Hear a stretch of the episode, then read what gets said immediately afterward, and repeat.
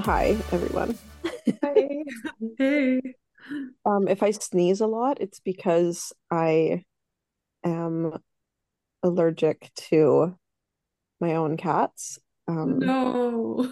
yeah, Oh, and like, they're just getting they're getting older, and so they're they no longer have kitten fur. They have like cat fur, and so like the sneezing is just kind of beginning, and it's not it's not that bad, but anyway, I'll try to mute myself before I sneeze if I have to sneeze on this podcast.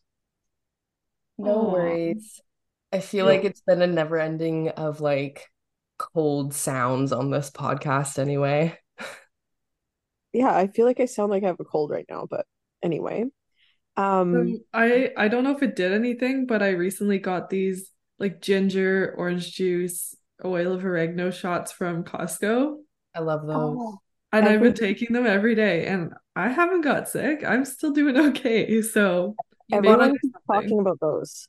Uh, Did you buy like, is it like in a case? Like Yeah, there's a case, and they're really Yeah. good price. Really? I want some because if you go to the store and you buy them in the shots, they're like four or five dollars each. Yeah, no, I think it was like 12 or 13 dollars for 12. Ooh, what section did you get them in? Like the health The food fridge stuff? ones, yeah, I don't know. Oh, they're in the fridge. but I will, yeah, they're there. Yeah, Okay, I'm gonna look for them when I'm there next. everyone keeps talking about them. My sister was talking about them too, and I'm like, anyway, I want to go get some. I I don't um, know if it's placebo, but every time I drink one, I'm like, I am health. That was me when I had a smoothie the other day with spinach in it, and I haven't had like a spinach smoothie in such a long time. And I was Oh like, my gosh. I'm No. so healthy. Ugh, I hate spinach. Oh, I love I love smoothies and like with with lots of greens and stuff. I don't know if I just like trained myself to like them during like the early 2010s like diet culture era of smoothies. Mm-hmm. I'm pretty sure that I just convinced myself that like a thousand vegetables in a smoothie taste good. But Oh, I yeah, can't. every time I drink one, I'm like, so healthy. I'm one of those people that like if I know something is in it, even if it tastes good, I'll like psych myself out. So if my smoothie's green, I'll probably convince myself that it's like disgusting. Like even last night, I had a tea and I'm not a big honey person. Like I actually I don't like honey at all, Mm. but just a little bit in it just to like add a little smash. And honestly, it was like I like just because I knew the honey was in there, it was just like every time I drank it, I was like, ugh. Oh, I love honey. That's so But I love wild. You can't do it. I know it, it kind of sucks, honestly, but Mm. I I like feel like honey you on pepperoni pizza though. what? Hot honey is life-changing on pizza. I It get it. Oh, good. good. Um, I'm the opposite with green smoothies. If it's green, I'm like, it's healthy. You could have like a 1000 calorie smoothie with like all of the nut butters and all of the like milk, like coconut milk fats or any and and if there's like a hint of green, I'm like, it's a healthy smoothie. It's a salad. Hashtag help. Exactly. So Um, I guess we'll kind of mention our the audio from our last episode. yeah. So we actually lost the end of our last episode somehow. And um we missed a really important part of that episode. And we want to shine light on it. Alison, take the mic. Take the mic. So, um, this announcement is actually from probably over a month ago now, but I just uh I don't know, I guess I just kind of forgot to mention it on the podcast, but also everything's happening so fast. But I'm engaged. Did I mention that on here yet? No. That was the announcement. Yeah, okay. And then uh that was the announcement. And like I'm getting married and it's happening very soon. So so um excited. yeah, I'm getting married on New Year's Eve. And um it's very exciting. So uh yeah, my brother doesn't live here and he's here um for Christmas. So I was kind of jokingly like, well, why don't we just get married at Christmas? Like when my brother's here because like other like because he's having a baby and I'm like, I don't know when he's going to be able to come next. Like what if he can't make it for like ever after he has him and his fiance have a baby and And then my fiance, excuse me, not my friend, was like, okay. I was like, wait, really? And I am I'm very realistic when it comes to weddings. Like I do not want like a sixty thousand dollar wedding. And like I just like I've had a Pinterest board with weddings, um, wedding stuff for like about 15 years and like I've obsessed over like what it would be like, but I always knew that when it actually came down to it, I would never have a wedding like that. Like it's just not like I'd rather just like plan it fast. And so I was like, "Oh, wait, you're actually on board with getting married in like a, in like two and a half months from now?" And he's like, "Yeah, okay." I was like, "Okay." No, you can, you can have such a beautiful wedding without spending million dollars. And yeah, honestly, just seeing what you've already pieced together, it's oh so good. It's so exciting. So I like it all happened very quick. So um I'm getting a ring custom made. So my I don't technically don't have my engagement ring right now um because it's getting custom made and but I do have huh you know when you'll have that? hopefully on time for a New Year's Eve wedding. So really hoping. The jewelry store um just sent me the final renderings last week and it's so exciting and so pretty. And so he proposed with my granny's, who just passed away two years ago. He proposed with her wedding band that my mom gave him. So that was really sweet and really special. And the ring that we're getting made, and his ring is getting made as well from gold being melted down from my mom and his mom and dad. And actually, his sister, who passed away, one of her rings is in there too. So, like, I love it's that just, so it's really, really sweet. Um, yeah. So the whole Oh, it's so exciting. And like, yeah, I just I can't imagine spending a year planning a wedding because like so much of it has to happen all within the last couple of months anyway. Like other than picking a venue and like getting a dress, like everything else you kind of just I don't know. Like I have like a theater background in my family. My mom's like a show producer, my sister's a show producer and like a director and like we just do event planning and like get shit done like all of the if you're time. if you're I think if you're Yeah. creative too, Yeah, it it's a little bit yeah, easier to like I know. bring that vision to life, you know?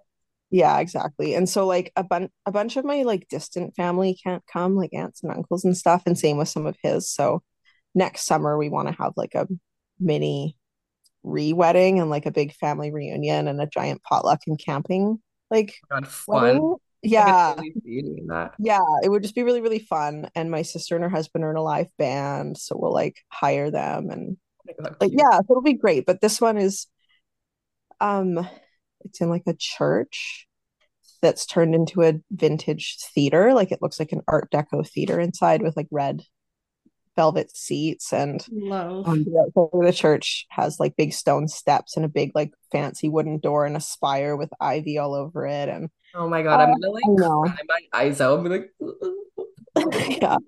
And uh it's gonna be like quite simple. Like it's just the ceremony. So we're um we're doing yeah, like a half an hour ceremony and then there'll be like an hour of tea and cookies downstairs and then that's it. It's really simple. And then my family and his family are going out for Greek food actually at this like really good Greek restaurant. which Um and one? uh it's called I don't know how to pronounce it. Yamas, Uh, Yamas or something.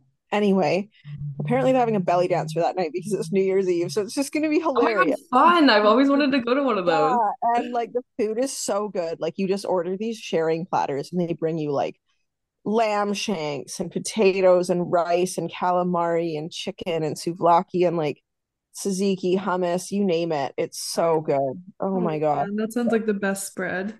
Yeah, and so it'll just be like our two immediate families and and then um him and I are going to go to the Kingfisher Resort for two nights and get facials and massages and like they have a really nice restaurant and yeah, so That sounds so nice. yeah, I know. We're So so excited I know. So anyway, there's the big news and um it's kind of funny, but like I don't know. It's when I threw out the idea, I was like, let's just get married at Christmas because my brother's in town and it'll just everyone's here and like then we don't have to wait all the way till next summer and like and then he said yes and I was like, oh, all right, let's do it. And now all of a sudden it's like I don't know, four and a half weeks away. So it seems kind of That's funny. crazy. It's coming up so Yeah, fast. But honestly, too, like you guys can have a wedding any way you want. So like if you want to do it this way, and then yeah, if you just want to read, do a little ceremony and then have throw a reception in a year, yeah, yeah, I know. It's really exciting. And um I got my dress uh I think like actually before he officially proposed or no, the same weekend that he proposed, like there was a dress sale. And so um at the bridal shop in my town, like there's only one bridal store in my hometown. Um and they, but they have beautiful dresses. Like every time you drive by, you're like, wow, that dress is perfect. Like like they just have such nice dresses. So they had like a used dress sale for people that had like returned them and asked them to be sold on their behalf. And the dress that the only dress on the sale rack that I was even remotely my style um was one that actually hadn't even been worn before or altered or anything. Just the lady like changed her mind. Oh And so I got it for like literally a micro fraction of what it should have cost. Like it was a very expensive dress. And so um yeah, I got the dress like I don't know, like literally 2 days after he proposed or something and I just got it altered and I just went for my second dress fitting yesterday and it looks so nice and yeah, mm-hmm. so yeah. And you showed us a little sneak peek of your hair too. Oh Oh, my gosh.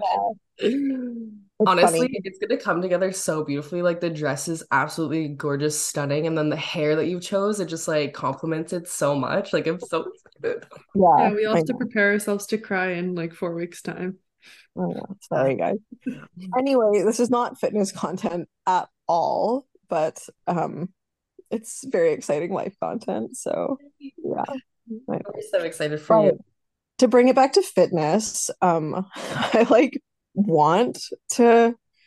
Okay, so I talked about this before. I don't remember where the podcast cut off last time, so maybe I'm repeating myself. Sorry, listeners, but like I'm not in a building phase. I'm not in a weight loss phase. Like I'm literally at like a maintenance phase right now. So I'm training like a couple times a week, like literally two times a week, and I'm doing full body workouts and like I haven't lost any muscle, just like literally maintaining.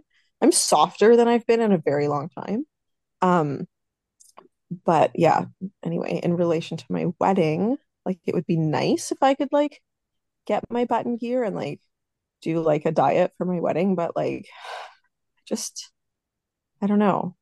Like my fiance just keeps being like, "You look so good." So I'm yeah, Yeah, I and I think that I'm gonna to do like some more cardio probably for the next like four and a half weeks and just like really make sure I make it to the gym maybe three days a week instead of two. Like, like I think I just want to feel good on the day, but I don't really have like I don't have like body goals for my wedding or anything like that. Like, you yeah, know it's not? And I necessary. thought that I would. Like I always thought like when I get married, I'm gonna have like a like I'm gonna look the best I've ever looked and I'm gonna diet and like but now that I'm actually getting married, I'm like, oh, like that's not what it's about. And I'm really surprised by that. Like, well, I think also too, like when you actually find your person, all that other like kind of external shit kind of like goes away. Like that day is not about how hot can your body look, right? It's about the fact that you guys love each other. Like, yeah. right? I mean, So partially, I'm like, I want to look like banging in my dress, but yeah, like of course. I just I really thought that it would be so much more of a priority for me. And I had like a couple days of like before this second dress fitting, to be honest, like I am probably the softest I've been in like quite a long time because I'm like don't have a show coming up anytime soon and like you know what I mean? Like I'm in like a full on like life season right now. And like before my second dress fitting, like I was really anxious, like that I would get to the second dress fitting and like not feel confident in my skin and not feel good about myself. And like I started having these like doubts like in my head of like I'm I'm not gonna look very like good enough on my wedding day and like the old thoughts that I used to have about how I always pictured like being like uh, super fit like it was all like image focused. And then I, I got there and I like put on the dress and I was just like thinking about Tyler like seeing me walk down the aisle and I was just like so full of like excitement and like love and yeah and it just kind of like erased all of that like body fear.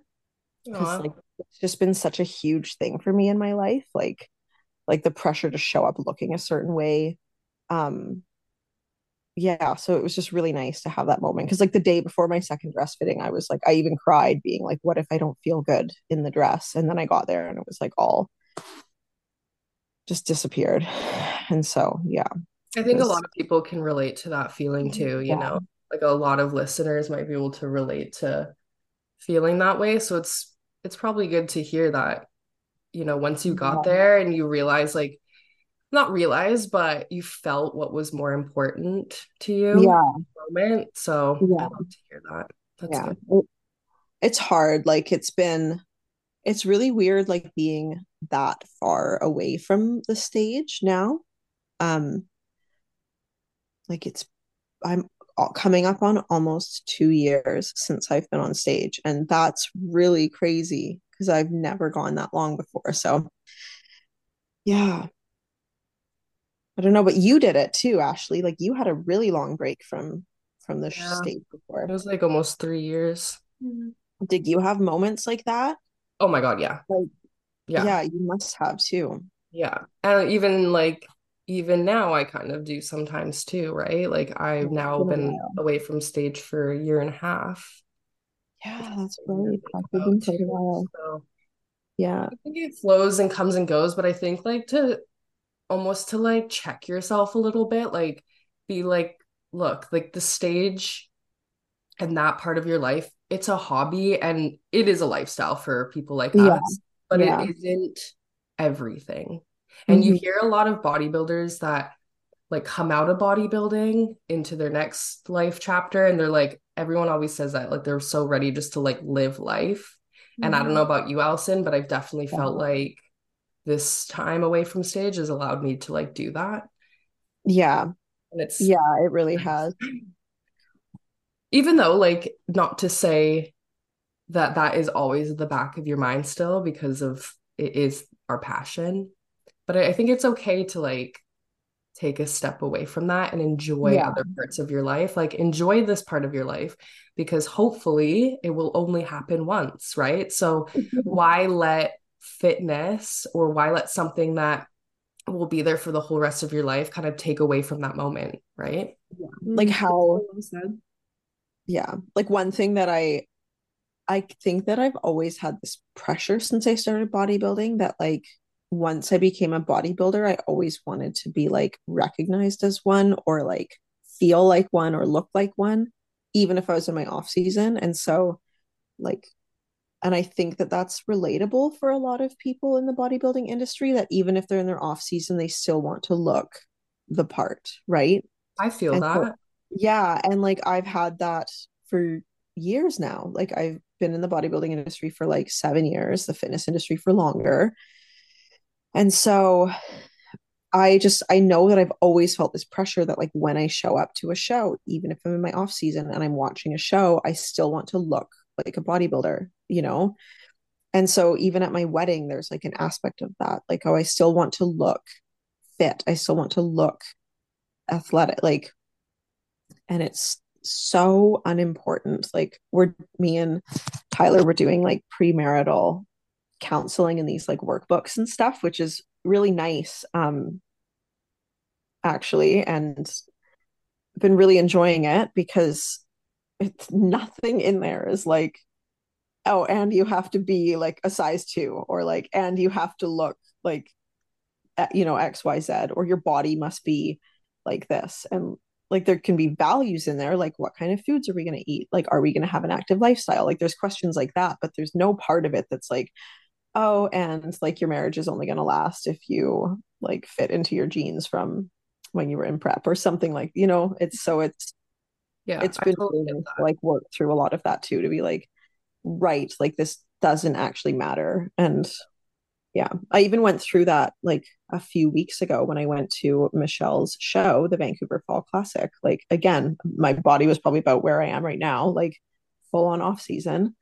And it didn't even matter when I, I thought about it before I got there. I'm like, oh, I just I'm I don't look fit right now. Like it was all in my own head. And then I get there and it's like literally the most unimportant thing. And somebody came up to me and was like, Oh, are you competing this weekend too? And I was like, I'm sorry, what? But like, you know, like to the outside eye, like other people don't see these the same things that we do. So eh, that was like hilarious. Anyway. I was also gonna like mention that too, is like from the outside eye, like from yeah. I'm gonna quote here regular people. Yeah. We all still, whether you've been on the stage like Gabby, like this past season, or like us, Alison, a few years, like from an outside person looking in, like we are still fit people. Yeah, I just don't feel like it at all. And then when somebody asked me if I was competing, I was like, oh, yeah. I'll laugh I'm too if someone asks me in an off season. Yeah. If I'm 30 pounds above stage, like actually I don't even know. I haven't weighed myself in like months, but that's like a whole other topic. But yeah. But I think maybe we think that because you know, you say you're going to the gym and there's a regular there who asks you, Oh, you know, like you are you competing soon? And we think, well, should I be? Like, how do I look? You overthink all of it. When yeah. in the reality, you don't owe anyone an explanation when you're competing next. You're still a bodybuilder, even if you've never stepped on stage and you're working towards that, right? Yeah. yeah. That's yeah. how I feel about it. I totally agree because like look at I mean we spoke about her last episode but like look at Angelica like she has taken years off to do a different chapter in her life and actually I just saw a little snippet of an interview she did with Jay Cutler where she said you know in my bodybuilding career I always thought I was like born to be a champion. Like that's what I thought I was born to be was a champion. She's like I went out I won the shows I wanted to win. But then as soon as I took a step back and started focusing on family and she had two babies in that time too she said once i was sitting there i just realized i was like meant to be a mother and i was meant to like have this other part of my life too. Mm-hmm. and then she's going to come back to competing so i think it's important to know that like you can still achieve other goals in your life and still have a very very full life and be a bodybuilder yeah mm-hmm. yeah bodybuilding is it really there are times and places for it to consume your whole life. Like I would say when it actually consumes your whole life should be maybe like the two months before the show. If it's consuming your whole life year round, like it like you will burn out. And I say that from experience. Um, because it it got to a point where it consumed every day of my life, even in the off season. Like I treated my off seasons like preps and I held it on this pedestal and uh and i know lots of people do that too and sometimes that's what it takes but um and if that's the phase in your life that you're in like rock it yeah. till you don't want to anymore right yeah like, and like but it but just recognize that like you can still put good food in your body and move your body well and maintain your muscle or build your muscle with like other things also happening in your life at the same time yeah, mm-hmm. which is like essentially our whole entire last podcast. yeah. but we didn't uh we didn't get to cap that one off, so no, that's um so anyway, that's my news and that's my long ramble. Well, thank you for sharing. We're so excited for you. Mm-hmm. Uh, we just have a little bit of glute news for today. So Miss Ashley Kaltwasser came out and won the Japan. That was the Olympia, right? Um, oh. I I don't think so. I thought it was just a pro. Oh, okay. Did they have a Japan Olympia amateur again though? I'm not sure. Anything about it? Um. Huh. Anyway, it was a Japan show. Yeah, she won the Japan Pro Show. Yeah. Yeah. And um, we saw an amazing athlete up there. We've just found her name as Vicky Fit. Did we find her full name at all? I don't know. I didn't find her Instagram, but she is she, a. Sorry, go ahead. Oh yeah, she got second this um to Ashley, and she just looked so good. We were all like, "Who is this girl?" Yeah, I'm gonna look her up mm-hmm. right now so I can get us like her actual Instagram. Instagram name. yeah, I definitely see where Ashley did place above. You know, it made sense why she was first, just in terms of how completely balanced she is and super consistent. But yeah, this gal, Vicky, has something special and she's one to watch out for for sure. Yeah, I want to see her on another stage sometime soon. But Ashley was really good. And I was surprised because what was this? She was in Hawaii. So Hawaii is not that far away from Japan. So obviously she flew to Hawaii and then straight to Japan. Um, but it is pretty crazy how bloody consistent Ashley is. Like she does show after show after show. And flying to all these different countries, different climates, different foods, different like gyms, hotels, like airports, visas, customs, like gosh, that's so much. And she's uh but I guess like Hawaii is the same country, but still going to another like going that far. And then she shows up and it's just like on point. So she's obviously nailed. She's traveled so much that she's obviously nailed peaking even while traveling and flying. Mm-hmm. I think she I think she just has that look too where she doesn't need to do much at all. No. Like she can really just walk around and within a few days look like she's ready to be on stage. Like that's a pretty hard to do thing for most people, but it yeah, it works for her.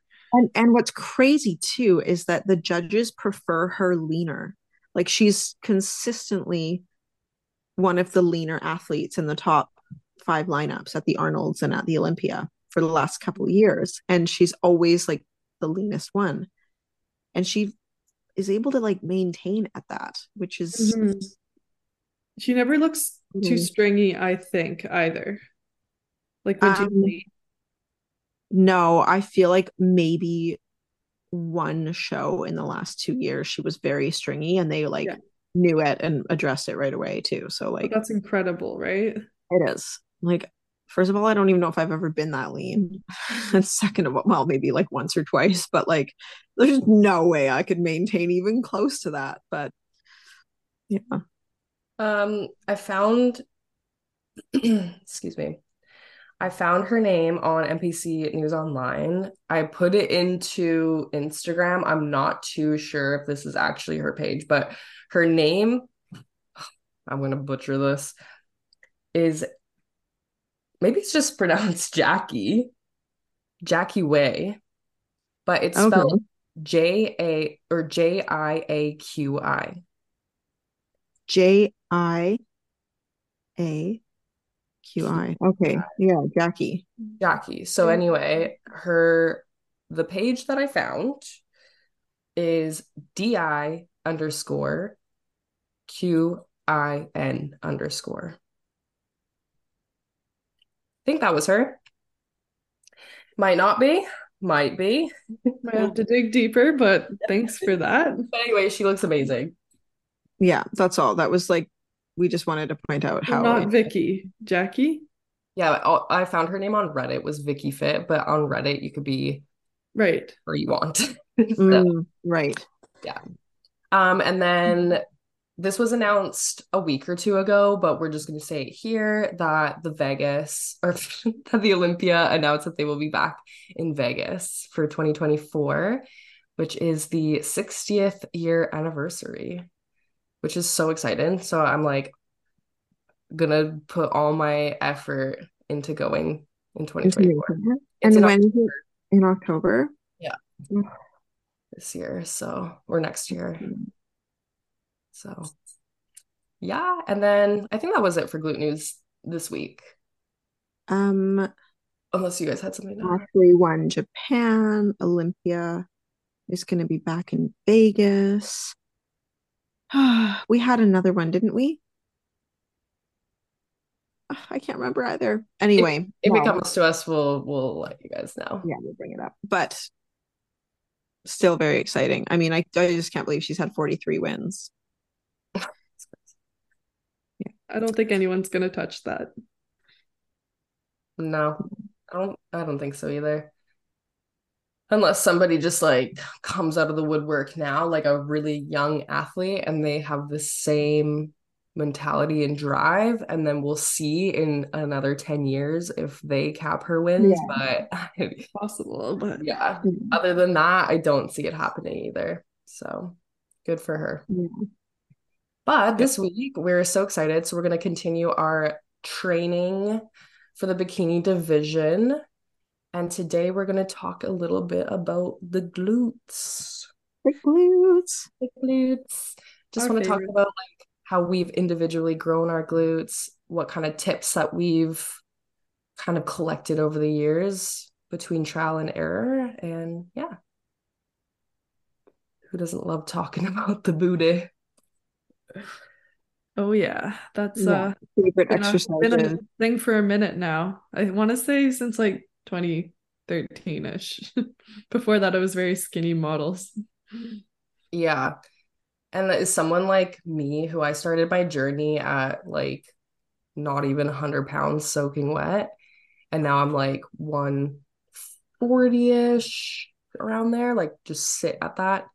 Um, I have to say, like a lot of that went to the glutes, but it was a lot of years of like choking down chicken and lifting probably too heavy in the beginning for I feel that the body. so so much. I feel that. Yeah. I attribute all my growth to the fact that Amon did not let me go a day without eating enough. He's like, Oh, I don't care if you're full, eat more. Which is that the best strategy for the long term? I don't know. But if you're a natural athlete or a beginner at training, yeah, probably make sure you're in a surplus every day. Yeah. That's a good place to start. Yeah. If you're an ectomorph, if you're very thin naturally, um, food is your friend. So I guess that's our first tip. Is food Uh, is your yeah. Make sure you're the glutes, enough. the glutes need it. They're Yeah. big, dense, they can be big, dense muscles. yeah. powerful. You can tear them pretty hard, I think. You can train your glutes pretty hard, and they need to be refueled and fed and rested. So, yeah, eat big. Yeah. Eat big to have big booty. Exactly. Um, and just in terms of like eating, um, definitely like obviously this is kind of beginner knowledge, but like really prioritize protein, um, and clean, like whole food sources. Like you can eat so much food, um, like so much volume of food from like rice and steak and potatoes and chicken and like veggies, oatmeal, eggs, you know, toast. Like there's so many like good foods you can eat that um will keep you full, will like fuel your body and like help you recover and like are good for you too. Um so Yeah, and if you're like someone who struggles to get protein in, because like as a coach, that's probably the number one thing that I see is clients like really struggle to know where to get protein. And I think that just starting your day off, like this will have to be a key, especially like as a woman too. I think starting your day off with like 25 to 30 grams of protein is so important. And I think it's gonna like kickstart your day into like actually hitting that goal. And you don't have to be eating like just chicken or just like meat protein either. yeah. Greek yogurt's amazing, cottage cheese is amazing, throwing a protein shake in there like, you know, once a day, that's a really good option too. Um, I've recently found like milk that is just higher in protein. Um, certain vegetables are higher in protein or s- certain not vegetables, sorry, like grains and stuff Yeah, yeah. yeah are like higher so you don't have to just be like choking down chicken like Yeah. like I did you know Yeah. just like Um, putting a little bit more effort into actually looking up things the internet is an amazing place for that Yeah. you can gain a lot of knowledge just by like taking an extra 15 minutes out of your day to google something yeah. Yeah, and I I know that people are sometimes a little like lazy with it. So even like with my clients, I've just made a really nice resource with all of these different recipes, all of like the higher protein foods. So it's just like all in one place, you know. Lots of coaches do that. They want to see you succeed. They don't want you to be guessing and thinking, "Oh, well, there's protein in lentils, so is that a high protein food?" Well, yes, but it's also very high in carbs. So depending on your goals, that might not be the best choice. So yeah. sometimes it is worth having someone coach you as well to get all of that information because we have been doing it for a minute. Yeah, that's something I offer my clients as well. Like when you sign up with me, you get a whole welcome package. And then in that welcome package, I have like a breakdown of like in categories, like where you can get certain things and how much it all is and everything. So, yeah, I think that if you're super duper new and you're like looking for knowledge, hiring somebody is like always a good option. Yeah. Yeah, exactly. Um, and I think you made a really good point with like have, start your breakfast off with protein and then it's a lot easier for the rest of the day. So like yeah, if you can get 30 grams of protein in your breakfast and you have a shake another time throughout the day and then you ensure that at least one other meal has like a really good protein source, like if you use that as like a starting point, okay, my breakfast is going to have 30 grams of protein. I'm going to have a shake throughout the day and I'm going to have one other meal with a really good protein source. And you're probably like going to be like if that is even just like the one basic place that you start um that's a really good stepping point because it can be really overwhelming to go from having no clue what you're doing with your eating to all of a sudden going okay i have to eat like five meals a day and they all have to have this much protein and this much carbs and this much fats like it can be really overwhelming but um yeah. yeah. a little breakdown that i like to tell my clients too I typically get my clients to count macros, especially starting off. Yeah. Um, I think it's a really good way to be able to like see what's in your food and be able to learn what's in your food because I'm sure both of you guys are really good at looking at pretty much anything and knowing what the macros are in it now. Yeah. But what I like to tell my clients, and this is just a quick little trick that if you're really struggling getting all of your protein in, let's just say you want to aim for i'm just going to throw out a number that's easy 100 grams of protein a day typically you'll want a little bit more than that but um and let's just say you're planning to eat four times a day just take that 100 grams and divide it by four so now you're yeah. at 25 just make sure that you get mm-hmm. 25 grams of protein in each one of your meals that day if you break it down like that it's so easy yeah hit that goal i agree yeah. and i also when I was really trying to push the calories because man, like I wanted to get like strong, I wanted to grow fast, and I just felt like I couldn't chew anymore. So I started taking mass gainer. Oh my god, I, I did that. You guys. Um, yeah, I don't know if I necessarily recommend it because some of them you really have to look at the ingredients. They can put a lot of fillers and crap in there. Yeah. But um, yeah, that was what I had to do at a certain point. just to get enough calories. Yeah, I, I remember having shakes.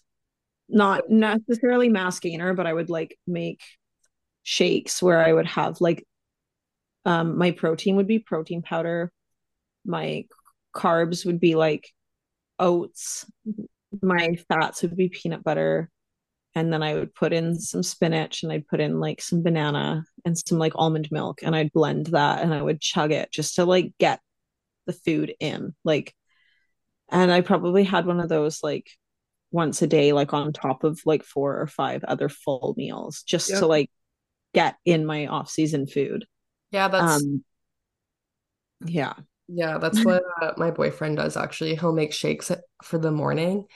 And this is actually a good idea too because he he like works you know blue collar man. He works like hell early. Um so he'll actually pre-make like three shakes, three or four shakes, and it's like berries, oats, kind of like the same thing you said, Alison, protein, berries, all this whatever shit. And then he'll have them, he just keeps them in the fridge and they stay fine. Like yeah. stay the same consistency. And then in the morning he'll just be able to grab that. Mm-hmm. And it has like all your macros for that morning and just yeah, slam it back and you're good to go. I actually never thought about prepping shakes. I feel like I've left certain shakes in the fridge for a while and they didn't end up staying, but maybe maybe the fridge was like too warm or like I didn't make it properly. I don't know. He puts them in the yeah. back of the fridge. You know how like yeah, it's the freezes. Yeah. Like the half raises there anyways, right? Yeah, right. That's smart. Yeah. So there's lots of options like that. Yeah. So like Yeah. getting your getting in your food. Um obviously like if you really don't know how much you're supposed to be eating, there are like some calculators online um that could be a really good starting point and be honest with them about how much you're actually moving. And if you are trying to build muscle and if you are trying to build your glutes in particular, like don't don't go for like the lower calorie option of what you should be eating. Like you know like because like there's these a lot of these calculators will show you like oh you could be eating this range of food like push for the higher number and just um and don't be afraid of it because our bodies can actually usually handle quite a lot more especially if you're eating like good food sources so Yeah, 100%. I have a client, opposing client right now, and uh her coach has her eating like 400 grams of carbs right now, and she looks so good. And it just goes to show that, like, you know, if you're pushing really hard, not everybody's body can handle that amount. Everybody's going to be different. So you're just going to have to trial and error a lot of things. But if you're like really training hard and pushing really hard in your lifts, Mhm. especially when we're Mhm. like focusing on like your posterior chain, like you're really going to want to eat and you're really going to want to rest. Like, Mhm. really, really. oh yeah What is Um, something that you guys have maybe learned throughout the years that works better for you now to grow your glutes than maybe what you were doing before? oh yeah Uh, well I know we all have one. We all have something. um i've just got to say kickbacks are not about arching your back And they're yeah. not about swinging your leg as high as you can just want, just want to put that, just want to put that out there for old Alison from five, six years ago. Oh yeah. Yeah. So like if you are um doing kickbacks, please do not arch your back on every kick. Do not swing your leg on every kick. You should not feel it in your back. Let's just say No. that. Let's just say that like your pelvis should be tucked forward, your hips should be square. Um and you should be keeping your leg straight and squeezing the upper part of your glute when you kick back. Mhm. So like if I look at old photos or videos of me from like my first year training and I was like felt so hardcore, just Yeah. like swinging my leg as hard as I could. Yeah, I'm kicking back right now. Anyway, um that's one that's one tip for sure. I think another good option is discussing how heavy you should be going because every every day I see either in person at a gym or in a video on Instagram some girl loading all the plates on and doing hip thrusts. And I'm just sitting there thinking, okay, maybe you can do it, but are you feeling it where you want to? Or are you just pulling on your hip joints in a way that's gonna suck years from now? like you do have to think Mhm. about your longevity, right? It's not always about putting another plate on, and that's in terms of deadlifts, squats, hip thrusts, all of those compound movements. I wish I could have told my younger self that because I would just pull and pull deadlifting. And I remember one of my spinal erector muscles was developing more than the other because, you know, little imbalances. And it took me years to correct that. So don't just go as heavy as possible. Don't do it for the Instagram. Yeah. I would say my biggest thing is ah, I I really realized once I switched up my training this past year, actually, to go back to basics and going back to like compound lifts and going back to progressive overload rather than just so high volume accessory work for my glutes has made a world of a difference. So in bikini, like I was always told, like, oh, your quads, your quads, your quads. So I was like avoiding anything that worked my quads at all. So that only really left me with accessory work. So like, you know, kickbacks and like those are great to pair with other lifts too, right? But I was straight up. Just doing accessory work at a very high volume because that's what my coach at the time had me doing. once I switched that, I saw significant growth in my glutes. This is just me personally, not everybody is going to be the same. But for me, it was actually putting way more intention with my compound lifts is what literally yeah. changed the game for me mm-hmm. for my glutes. Yeah, that's another huge one. Like when I look at my old training approach, um, I did compound movements. I had deadlifts, I had squats, I had leg press, I had hip thrust, I had all these things, but they were all treated high volume, all of them. So I treated every exercise equally, which isn't the worst. You should be putting effort into like absolutely all of your exercises, but every single one of them was like four times 20, four times 25, yeah. four times 15. Yeah, like, that's what I was doing. And which actually like isn't bad if you have four exercises, but I had like 10 exercises. Same. So yeah, so I would just be like trying to get a leg day done. And I think speed was part of what I was doing and like wanting to keep my heart rate up and wanting to feel like I was like really working out. Mm-hmm. So I treated all my compound movements like like a vo- like high volume. Yeah. And then when I started treating my compound movements like they should be, you know, like one or two actual hard working sets building up to them. Um lower rep ranges, like lots of rest time in between. Yeah. And then doing the a bit higher volume on the accessory movements same yeah. thing my, yeah. my, body literally transformed and this didn't just go for glutes it went for everything but like especially with my glutes it's like oh wow i could have been so much further along in my journey by now i also think a big tip for that i think i needed that no one gave to me until i realized it myself is don't be a little bitch. And I used to tell myself, like, don't be a bitch, like during my workouts, but I'm talking like, do those lifts that you don't fucking want to do and do them at your best. And I'm talking like, do those Bulgarian split squats, do them properly and do them with weight. Like, do it right.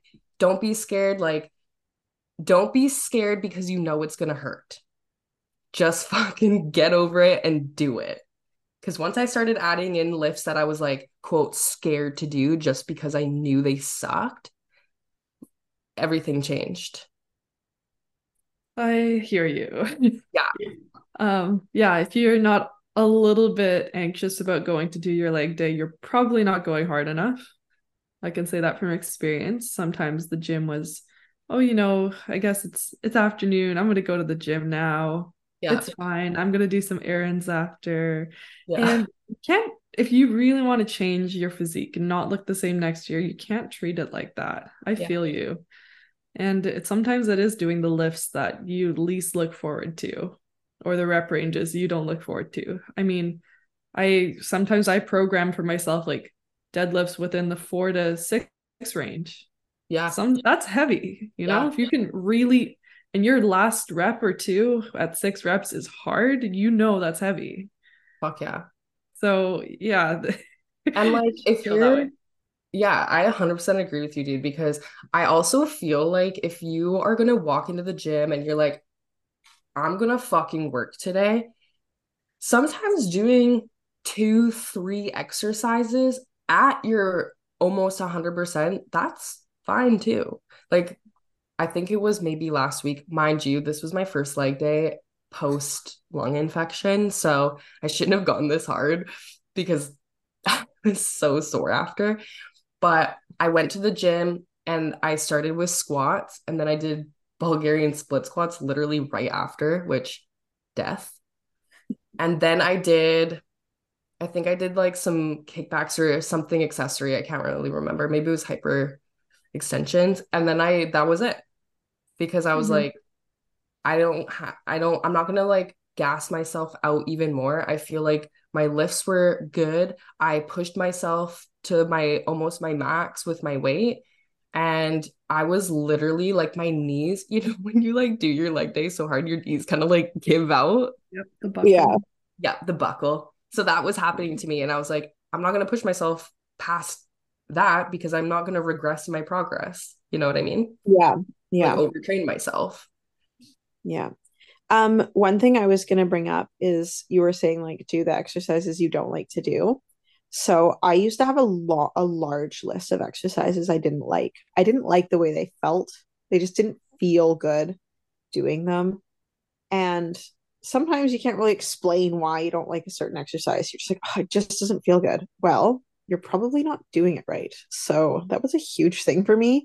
As soon as I actually learned the anatomy of the glutes and like when I, you know, took my personal training certifications and started educating myself and started coaching others, like things really shifted for me because I'm like, oh, I see, like you're doing this movement pattern because you're training this muscle, and these are the insertions, and this is the lines of the fibers that you're following, and like all of that. And which we could get into more after, but like I didn't like a lot of exercises because I wasn't doing them right. And then now, like I didn't like Bulgarian split squats. Why? Because my knees felt like they were going to explode. My quads were burning, my calves were screaming, like my balance was off. And when I actually learned like how to set myself up properly and and able to have the mind muscle connection to the muscle that I'm actually wanting to target, which was my glute, I actually really enjoyed the the exercise. I was like, wow, it's amazing how when you're actually doing an exercise and you know what you're training and you know what you're supposed to be hitting and how it's supposed to feel like I look forward to doing that them now because I know how effective they are. And so I don't really like I used to have a very long list of exercises I didn't like and now I don't really. Like I think I could like literally every exercise except maybe training calves. Still hate that, but uh, oh, yeah. Um, Here's the thing as well, just to like piggyback off of what you just said, Alison. Sometimes it's those exercises that you don't like, maybe because you don't like the way they feel or you feel weak doing them. Once you get past that point in doing that exercise and now you're seeing results from it or you can properly do it, yeah, like you said, Alison, you stop hating yeah. them. Like mm-hmm. I used to hate, hate training calves and it it was actually the year Angelica won and I really really loved the look of her with her calves and I was like I want that. So I started training calves 3 times a week. I still train calves at least twice a week and my feedback the one positive feedback you know that I had from my last show was they were like your calves are awesome. Like your calves oh, are good. amazing. I do and, love hearing that. Yeah, and I love training calves now. Love it but it was because I like actually saw the yeah. results from it. Yeah. So I think that like pushing yourself past the hatred until you actually are seeing results, that's a really good motivator too. It's true. Yeah. Angelica told me to my face I need to train calves. and then she's like, You really need to train calves. And I was like, I heard you the first time. I wouldn't want her to see mine. I don't know no, what she would say. So She'd just cry yeah but, but um, I think yeah like exactly when you yeah when you get good at an exercise you know what you're supposed to be doing with that exercise like it really makes a difference so maybe we could segue into that like into the mind not even just mind muscle connection um but like understanding like what you're actually supposed to be targeting when you're if you're training glutes when you're doing an exercise. Like, for example, Dana Lynn Bailey, she's won the Olympia a few times in like um, women's physique and stuff back like back in the day. She's a really good trainer. And I remember this was quite a few years, like quite a long time ago on Instagram now, where she was getting torn apart on the way that she squatted because she's she's followed by a ton of bodybuilders but she's followed by a ton of like crossfitters power lifters like just general because she's like a badass like super fit chick and she has like followers from a huge range and all of the powerlifting community and like olympic lifting and crossfitting they were all tearing apart her squat and they were making fun of her for doing half reps or like those don't even count and she's like you guys i'm a bodybuilder I'm building my glutes.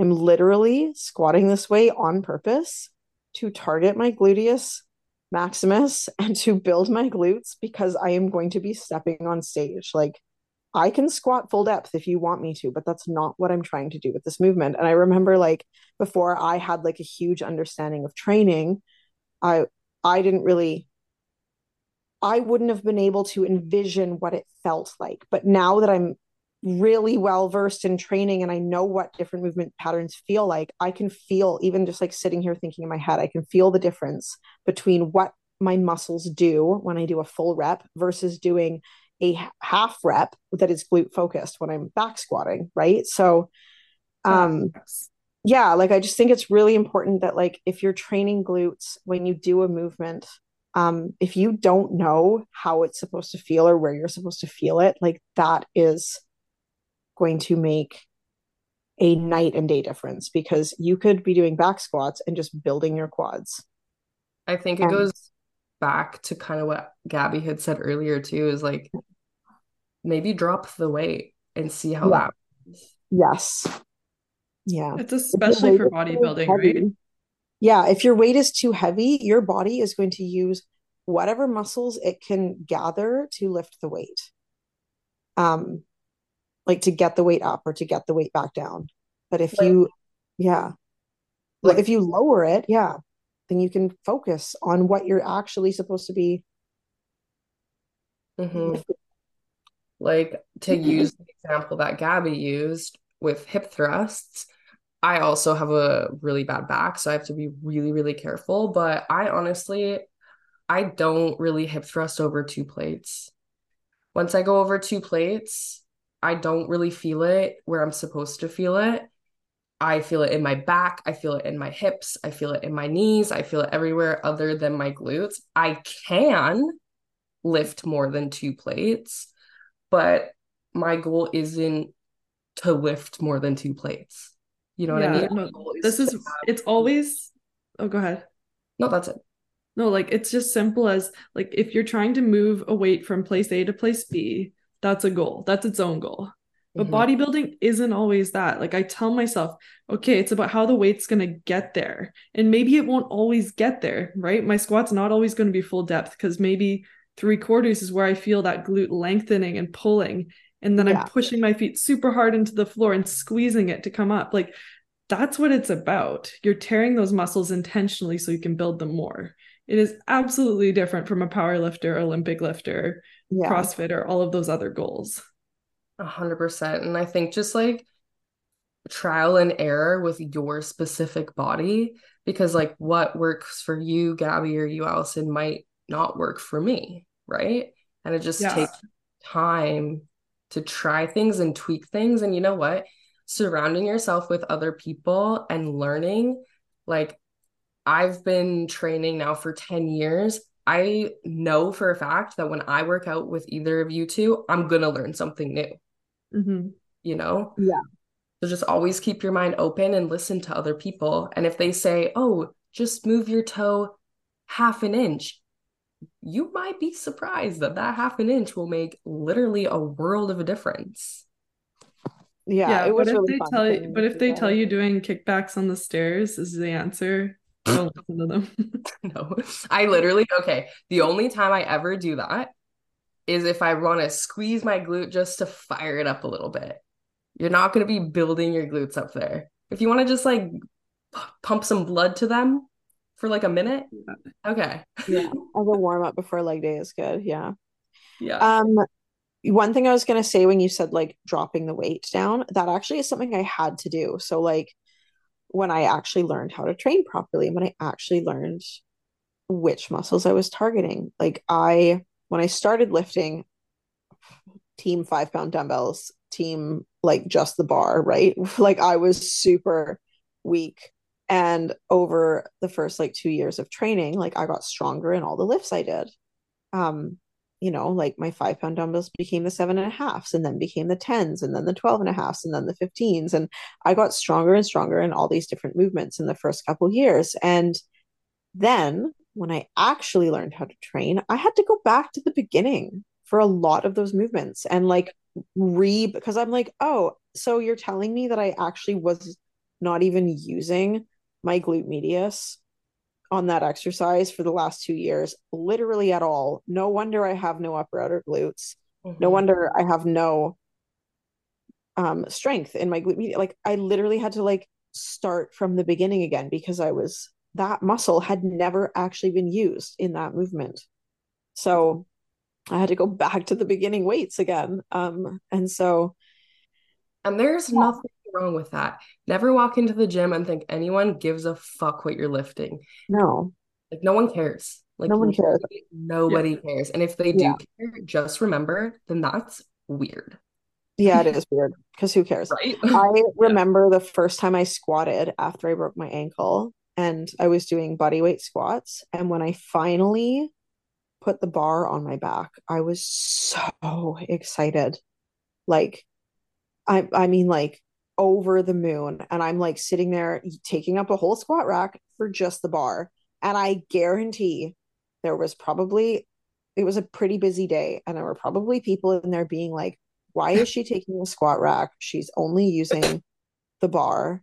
And, you know, like, I just, I know it because you just can kind of sometimes you see like people are waiting and, and I'm sitting there thinking, like, who cares though? Like, a i need the rack because i don't have the ankle stability to like pick a weight up over my head like a weight over my head and put it down like i need the guide of the rack mm-hmm. and b like everyone starts somewhere like even if you're a beginner and didn't have a broken ankle and you're just trying to learn how to lift like you also yeah everyone has like a right to train and nobody yeah it doesn't yeah. matter at all. That's a good reminder, right? Because sometimes you can see someone doing something and maybe maybe it doesn't look right to you or maybe it's sort of inconvenient to you, right? Like somebody wants yeah. that barbell for their heavy lifts, but you don't know anyone's story and what they've been through. So yeah. Yeah, I really get that. Yeah. And so just don't yeah, if you are using five pounds or 10 pounds on your kickbacks and you know that you are performing it like immaculately and you're like oh these glutes are getting so worked right now and you know that then don't worry about it if somebody else is doing kickbacks with 30 pounds and like if you know that you're training well and yeah. then that's all that really matters because if you're if you're building what you want to build then doesn't matter how much weight it takes to get there so yeah yeah. And also like just try angling different things. Like put your feet in different spots. Distribute your weight through different places. Through the yeah. heel, through the toe, through, you know, like just it's your body. And that's what I say to clients. I'm like, I can like tweak you and give you advice, but I cannot feel the what you feel. So yeah. you need to lean more forward or whatever, like everyone's joints are different, everyone's body is built different. So the way that like you might squat is completely different than the way I squat, you know, as long as you're feeling it where you should.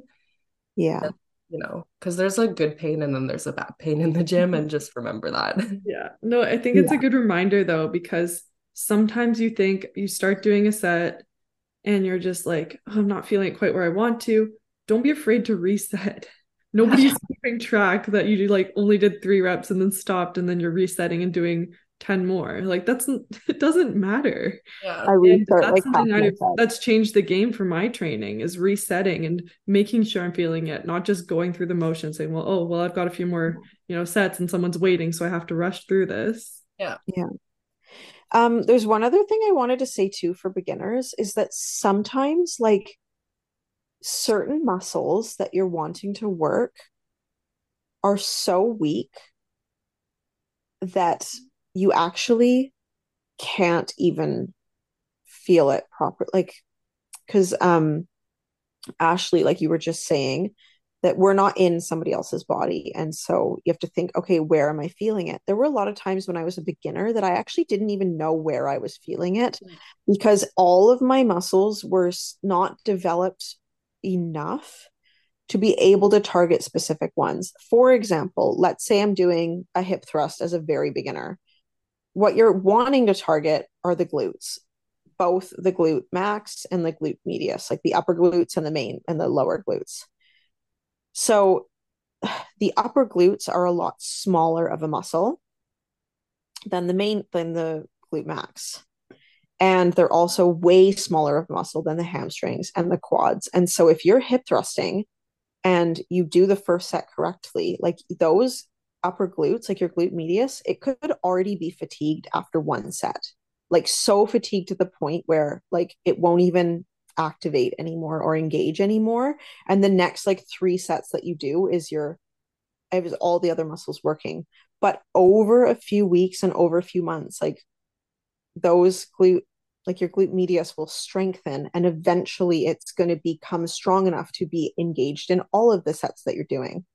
And then it's going to be strong enough that eventually you can start tweaking your footing and tweaking the way that you do them in order to like you know target them even more. And eventually after a few more weeks a few more months like you could be doing hip thrusts that are like essentially only targeting the upper glutes or like the glute max and so sometimes like it just takes quite a few months for your muscles to even be strong enough to target on their own That's If that, that make sense? I hope I Yeah, explained it that It does. It makes a lot of sense. Because I know that when I started, and when people would ask me, well, where do you feel it? And I was several sets in, I'm like, I have no idea. Like I, I mm-hmm. knew just at that point that my, like I couldn't even tell what was what was happening where. And that took actually took quite a long time to to be strong enough to isolate different muscles. Yeah.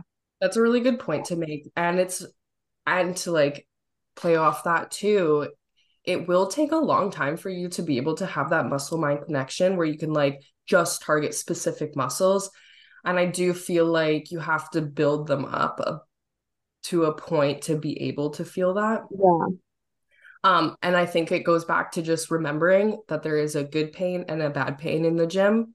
So if you're not too sure where you're supposed to really be feeling certain things, just just keep in mind that if it feels really bad, and I don't mean like pushing yourself past like a burning pain of like lactic acid or something like that, but I'm feeling like if your like joints aren't feeling good, just keep that in mind that maybe stop, reset, and try again, or take a rest and go back to it. And with a few of my like newbie clients that, you know, lots of them did want to come work out their glutes and basically only glutes, don't be afraid to try different setups because for some people, you know, hip thrust, Alison's example, doing a barbell is not going to be an option. Maybe a dumbbell, maybe raising their feet on a riser, maybe single leg, maybe back on a bench or a box. There's so many ways to set it up. So it yeah, there might be one that your quads are very dominant because your glutes are weak in that position, but another you might be able to feel them a little bit more. So don't be afraid to try different setups as well. Mhm, I like that. Um, to finish off the episode, do you guys want to just name your favorite glute exercise that you have found helped you the most? Yes. Should we do one for glute max and one for glute medius? Because I I can't pick one. Sure. Yes.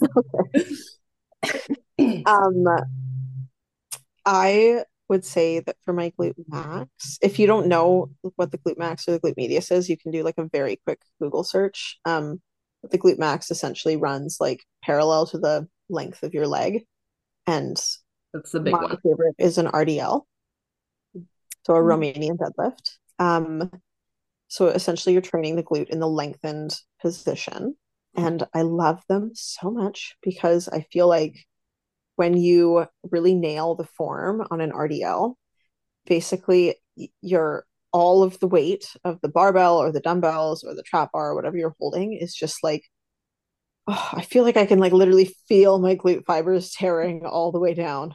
I'm literally gonna go train glutes after this, and I'm like Oh, taking mental notes. I'm like, okay, gonna do RDLs today. What's feels Gabby's? so good. Yeah.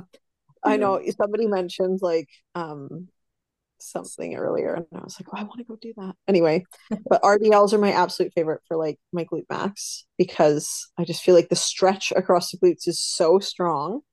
Um, I literally feel like I'm like feeling the muscle fibers like tearing as I go down, and then you can like squeeze your glutes as you come up and just like really feel like that good burn. So, and I like doing it with the trap bar if sorry to cut you off there, but with our favorite um exercise, do you want to give your best tip for that exercise? Yes, that sounds good. So start if you do not feel your RDLs in just your glutes. I mean, there's going to be a bit of hamstring involved, there's going to be a little bit of lower back involved, but like go light enough with your weight that you can really play around and ensure that you're feeling it in the glutes as you descend, as you go down. Um, it's like you're doing a deadlift, uh, but you just don't go all the way to the floor. You go about halfway down your shin. And so you're just, um, and keep your head, like keep your chin tucked down when you come up and like thrust your pelvis forward when you come up and feel a good stretch. Um, and when you're going down, like you want to think that you're just shooting your hips straight back, like you're pushing your glutes straight back. It's not about bending your upper body forward. It's more about just mm-hmm. pushing your glute back, almost like sitting position a little bit. Like there's a almost a tiny bit of a squat motion in it for me is is what my cue is in my brain. Um, and just really, really focus on the stretch across the glutes. Um, if your hamstrings start taking over, try bending your knees more. If your lower back starts taking over, um, probably also try bending your knees more and really focus on pushing the hips back. Yeah. And I really like using a trap bar. It's like a hexagonal shaped bar that you stand inside. Um, for me, I just feel like that gives me a really good like center of gravity and like really like the weight is like kind of all around me rather than like super forward focused. Um mm, I get that. And I I kind of get that too when I use dumbbells because you can angle your hands like on a 45 degree angle um and your weights can be a little bit more beside your feet because i feel like the the weight being as close to your center of gravity as possible really helps you stabilize your heels and like drive your heels in and really like get the stretch across the glutes i find when i use a barbell in front of me i'm putting a lot more emphasis on balance and like not wanting the bar to like grind up and down my shins in order to get that same center of gravity. So I don't know. That's just something that I, so that's my favorite glute max exercise. Yeah. What about you guys? Gabby, what's yours? Mm, so historically, it's going to have to be the barbell deadlift. Mm. We're going for, you know, beginner trying to really challenge those glutes with weight, but um, that will also grow, you know, target your back a lot. It'll target like your core, like everything will probably grow because of it. So I would say more recently, my favorite is a Smith machine curtsy lunge. And I pretty much visualize some kind of band around my waist pulling me back into the side and really pushing my foot into the floor to, you know, just fire up those glutes. And I'll go down down and back until I really feel that stretch. And then I'm going to push even harder into the floor and come up, but not lock out. So always keeping the tension on. So it's a little bit of a different range of motion.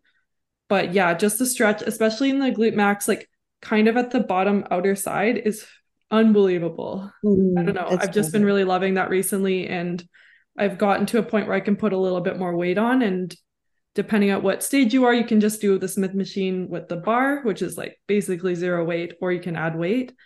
Um, but I really like that you don't really have to feel your obliques working and having to balance. You can just simply uh, shove all the weight onto your glute where you want it. So that's been one I love. And then are we doing glute min or medius as well or no? Yeah. Um, mm. I think I think if you do have the right abduction machine in the right form that can hit it the best. I've I mean, we've all used probably a lot of different ones over our lifetime in the gym, but yeah, I don't I don't think every abduction machine is going to be your best bet. If you don't have a good one at your gym that you feel use uh, do like reverse hypers or uh, cable kickbacks instead. But if you have a good one, don't lean forward, lean back, and visualize your upper glutes squeezing to bring your legs out. Like don't use momentum, don't push it fast. And you also showed me something last time we trained together on the abduction machine that like fucking killed. So if you want to tell the yeah. listeners what you told me, it was money. What did I tell you? to keep my legs straight. Yes. I was like, which is the cue? yeah. So legs straight rather than pushing them into the pads, just like extending them. So then that way you don't have any other force of your, you know, feet pushing in. You don't have your quads engaging or other parts trying to stabilize you. You just have to use your glutes. And yeah, that's right. That was a truth gym. We we died there. Yeah. And when I started training in Kelowna, we actually had an old abduction machine that like literally the only way to use it was with your legs straight. Thankfully, they had it tucked away in the corner of the gym. So, like, no one could see you using it because it was awkward. But damn, it killed. Oh, I love that. Yeah, I'm so glad that yeah, we got to train that day because I learned some stuff from you too, like with the hip thrust, that particular machine. Oh, yeah. my glutes were burning. Yeah. Yeah. All right. What are yours? I would have to say right now, my favorite um like glute building exercise for me is gonna have to be Bulgarian split squats. Ooh. Yeah, they yeah. are terrible, but I love them at the same time. It's like such a love hate. So I do them quite heavy. So I'm an ectomorph. So I really, really, really have to push the weight to build any muscle. So I go quite heavy. Like I hold about it doesn't matter. Um, but how dumbbells I, though, right? Dumbbells. Dumbbells. Yeah. I do dumbbells and I use a flat bench. I have used like actual like almost like a just like a bar sort of thing for Bulgarian split squats to put your back leg up. I personally find that the best has just been a bench with dumbbells. And what I'll do is I sit down on the bench, I stick my legs straight out, and then that's where I plant my foot, and then I stand up from there. Mm-hmm. And then I will pick my dumbbells up, then put my back leg up. I personally put my foot flat on the bench. I know some people keep their toe up, but I keep mine flat. I feel it anchors me, me better. Yeah, me too. Okay. And then I will take a little bit of a further step out to target my glutes. If you want to target your quads more, then be more of like a 90 degree when you come down, like have your front foot bent at a 90. If you want to target your glutes a little bit more, go a little bit further ahead and really hinge back into the mm-hmm. into the split squat don't come straight down. Hinge back and mm-hmm. put all that weight into your glute. And then I really distribute my weight. And Gabby, you had mentioned it too. Think about pushing into the floor. Mm-hmm. That is like such a good key for pretty much a lot of posterior exercises. But when I distribute my weight into my foot, pushing it into the floor, I'll try to concentrate my weight onto the back outside of my foot. If I do that, slightly tilt my knee, I almost think about pushing my knee out as I come up. I'm not really twisting it out. I'm just like really focusing on just like slightly it out. that makes sense. And I just squeeze on the way up. Oh yeah. And Always. it hurts. Yeah.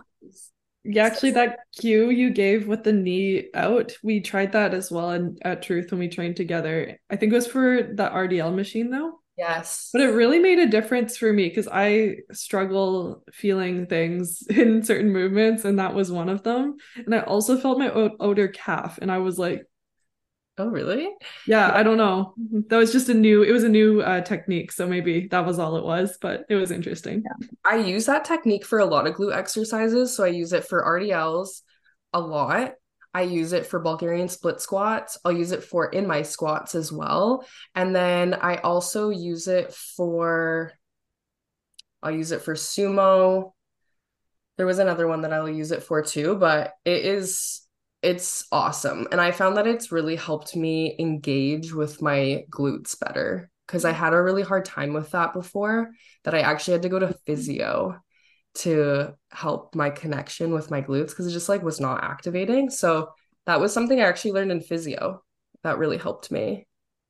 But um oh yeah, and kickbacks. That's the other one that I do too. So when you're in your kickback, when you're with the leg that has the weight connected to it, when you're coming up, just kind of like rotate your knee outwards a little bit. don't focusing on coming up too high because when you're rotating it, you don't want to like bung up your hip. But if you just rotate your knee slightly and really pull up through that glute, you Yeah. feel it. Like it's crazy. So with that being said, my second favorite exercise, especially like for like my upper glutes, is gonna be um lateral kickbacks. I've been loving them. So I'll stand like straight to the side. I'll hold onto the the cable machine with my hand. You're And I- not facing the machine, you're standing with it beside you. Yes, yeah, Yeah. exactly. And then I will, it's not completely lateral, like it's not completely straight because like just your hips are just, it's not going to feel good. But I lean my body like quite forward actually. And mm-hmm. then I will have the cable behind my stabled foot. Does that make sense? You're and then when the, the foot closest to the cable is the one you're standing on, and the one further away is the one you're kicking. Is that right? Yes, exactly. Yeah. Yeah. And then yeah, I will do like a more like lateral kickback. Again, I'm gonna like rotate my knee outwards just slightly. So I really, really feel it in my upper glute. And those have helped a lot. Because that's something that I lack. saying. I see what you're saying. It's I can visualize how that would yeah work because the glutes kind of fan out like that. Yeah. Mhm. Actually, today while I'm at the gym, maybe I'll film some of these and then we can like post them to our page or something like that. But I was just gonna say we should all post like our favorite glute exercises, yeah, we'll, like we'll do that. us performing them. Yeah. Um, my favorite glute. Oh, I was gonna say with um the split squats, like a cue that I exactly what you said. When you're targeting quads, you stand quite upright. Like I find my actual posture is literally more vertical, and your foot's a bit close. Like your front foot's a bit closer to the bench, and you're really kind of going up and down. But when you're targeting the glutes, like you lean your body, you lean your torso forward and if you were to draw a line along your torso, like that's actually the way that your body is moving, is along that line. Like it's going like on a diagonal. It's not, you don't really think about stepping up and down. You think about projecting forward and up and then like sinking down and back, like like on a diagonal kind of. Another thing Um, do with that is if you're struggling to get that movement, what I'll do is I'll your eyes can help a lot in the gym too, like the, the where you look. Yeah. So when I'm coming down into that and hinging back, I'll actually look down at the ground. And then when I'm coming up, I'll actually just lift my eyes and bring myself up. So I kind of like look down Oh yeah. look up. Yeah.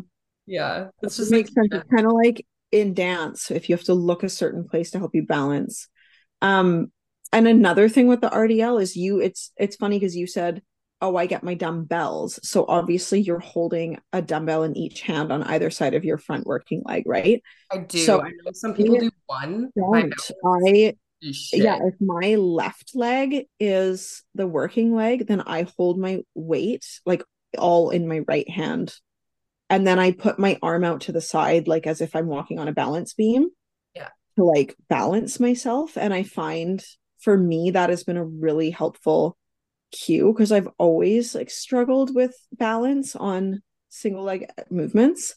So That I- would make sorry to cut you off, Alison. I'm um, but that totally makes sense depending on how much weight you want to lift. So me personally, because I'm an ectomorph and because I push really hard in that specific exercise, I don't think my forearm would be able to handle holding the weight that I like to use. So Yeah. sometimes I'll do like 45s to 50 on each side. right. So if I were to, let's say, lift 80 pounds with one hand, I, I don't think I could do it. She's a beast. No.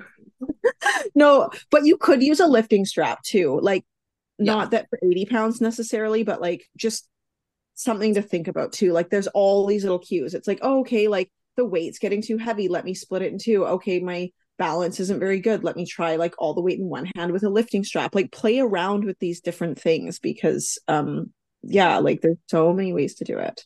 Yes. Um, can I share my favorite upper glute exercise? Yes. Okay, so kind of seems far out to left field, but I love single leg Smith machine donkey kicks where you like are on all fours and then you kick up like in front of the bar and then you kick the bar up with one of your legs and you like yeah you kick it up and you squeeze your upper glute. And if Um, you're blessed enough to have a gym that has one of those machines, Smith machine? Yeah. Love that. no oh what machine are you talking about? Like a kickback machine. oh yeah my gym has a kickback machine. Hate it so much. Never seen it just feels like quads for me so i just use the Mm. smith machine um I've been at my gym and I've found that like I have to adjust myself quite a bit. yeah I feel, but yeah. I think I've just been like lazy and like not lazy, but just I know the Smith machine feels so good for me, so I just keep going to that. But I really should because that's just it. Is that like if I think about every exercise I've done over the last like seven years, like they took years to perfect and to get good at them. So I can't just I shouldn't just like try a machine like twice and be like, don't like it. So I really should work on my relationship with my glute kickback. But also at the same time, like if it's not broke, don't fix it. I know it's so So- true. And like Yeah. I had like an emotional, visceral response to going to West Coast Iron, like our huge mecca of bodybuilding here in BC, last time I went, like a month ago. And I was like, no wonder I'm really struggling with training because I don't have all this amazing equipment.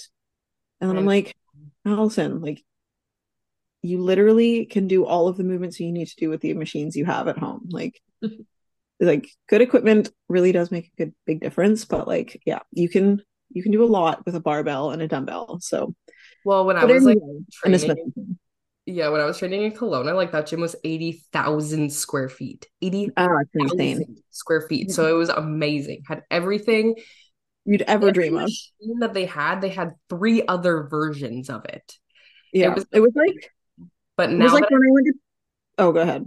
oh, I was just gonna say now that I'm back on the island, like I don't have those options at all. Gotta get creative.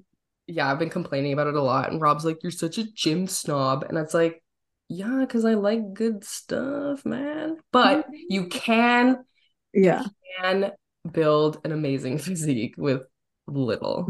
Yeah, you really can. Yeah. Um, yeah. So like, anyway, I like doing the donkey single leg donkey kicks on the Smith machine. So what I do is I like put the put a mat on the floor in front of the barbell. I don't I don't sit within the cage. I sit outside of like I'll like kneel outside of the cage and I'll probably if I was like on all fours like kneeling on all my hands down then where my foot would land basically like if my leg is at the 90 degree angle like where my toes are would be like under the bar. So that's about how far in front of the bar i would be about. And then i use like one of those hip circle bands to like tie the smith machine um hooks like back so that it so the hooks won't fall onto the rack. So so it just smart. can yeah so it can like flow smoothly up and down. And i start at the lowest setting. And then i when i kick up i don't really think about kicking vertically up. I i almost think that i'm kicking like on a 30 degree angle like out and back even if the bar is going vertically like my foot is almost a little bit out to the side and i think about kicking up and back and out to the side. And i really like um can really target my upper glutes and i did them the other day and i was like why haven't i done these in so long oh they feel so good They are really good. I've done them before, and I've also Yeah. done reverse hypers with that setup Yeah. on a bench. It's Yeah. pretty unbelievable, but it does take a little bit of setup. yes and like doing the double donkey kicks or reverse hypers if you want to call them so you like lay on a bench on your stomach in front of the bar and you kick both the bar up with both legs and i mean it's it looks ridiculous if you've never seen it before or if you're doing it but oh, God, it feels so good that you just don't care so, I, I, yeah, that's how I feel. I'm like, I don't care who's judging me right now. I Yeah. wish that my body would allow me to do those, but my hips are like they just can't. I can't they don't do- love it. Yeah. I can't do that movement. But Yeah, and that's great. You know that about yourself, right? You know if your body's saying, "Nope, this I'm not feeling where I want to. I'm feeling the bad mm-hmm. hurt." I'm not yeah. Doing it. But I know that because I've tried them and I've tried them multiple times and I've tried them set up differently. And you know Yeah. what? Next time we train together, I'll try them again, you know? Yeah. So Hey, so what was what were all of our exercises? Mine was RDLs and Smith machine donkey kicks. Gabby's was sorry, go ahead. Kurt, Smith curtsy lunge okay. and what did I say? Oh, abduction, the right abduction. Yes.